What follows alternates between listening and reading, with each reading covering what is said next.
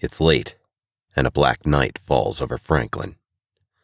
While the night is dark as pitch, it's Friday, and a great multitude of citizenry are living it up out on the town.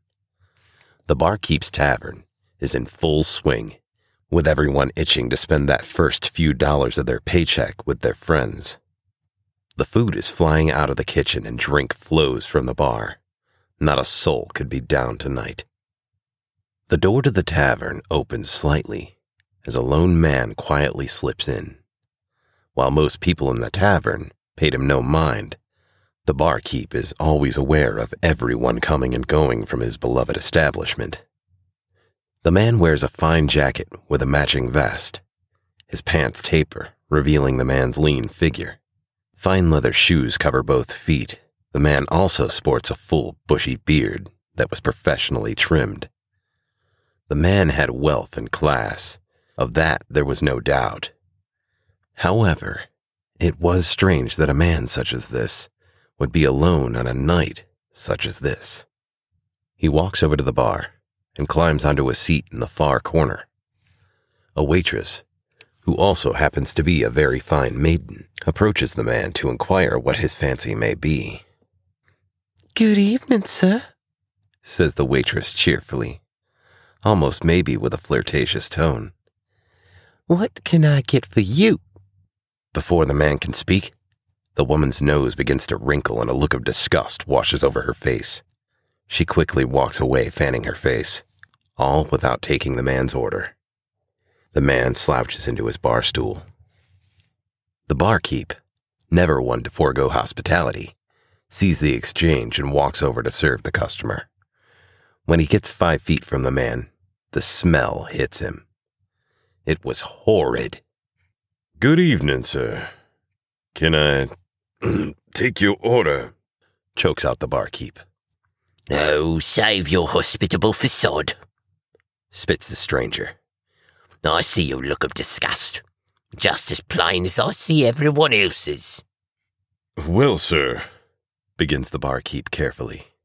It may be because you have a, uh, unpleasant odor. I stink, cries the man. But I bathe every day, brush my teeth three times a day. I'm a paragon of hygiene. The barkeep thinks for a second, and then reaches under the bar. He pulls out two tall and slender bottles and hands them to the man. You, sir, have the beard stench explains the barkeep, like a doctor giving his patient a dire prognosis. Beard stench? says the man slowly.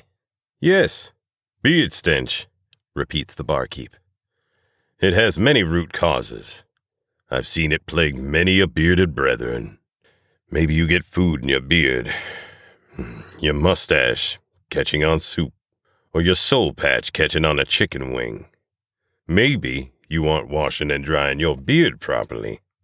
You have a large enough beard that it can hold moisture and get a mildew smell to it. You could have excess sebum. Sebum? asks the stranger. Oil that typically keeps your beard hydrated and healthy, but can stink if it builds up over time. Ah, says the stranger. Anything else? Well, Drooling in your sleep and smoking can also make your beard smell bad, answers the barkeep, pushing the bottles towards the man. The best thing you can do is have good beard hygiene. This is the wizard's wash and co-wash. Lather it in your beard to properly cleanse it. Then, because you have a long, thick beard, place your beard in a towel and squeeze it to dry it. You can also use combs to pull out the extra moisture. Then, Always use a beard oil afterwards to keep your face moisturized and to also keep that beard smelling good. The stranger picks up the bottles eagerly. Thank you, barkeep, for your kindness. I shall go bathe my beard like I've never bathed it before, and then I will return.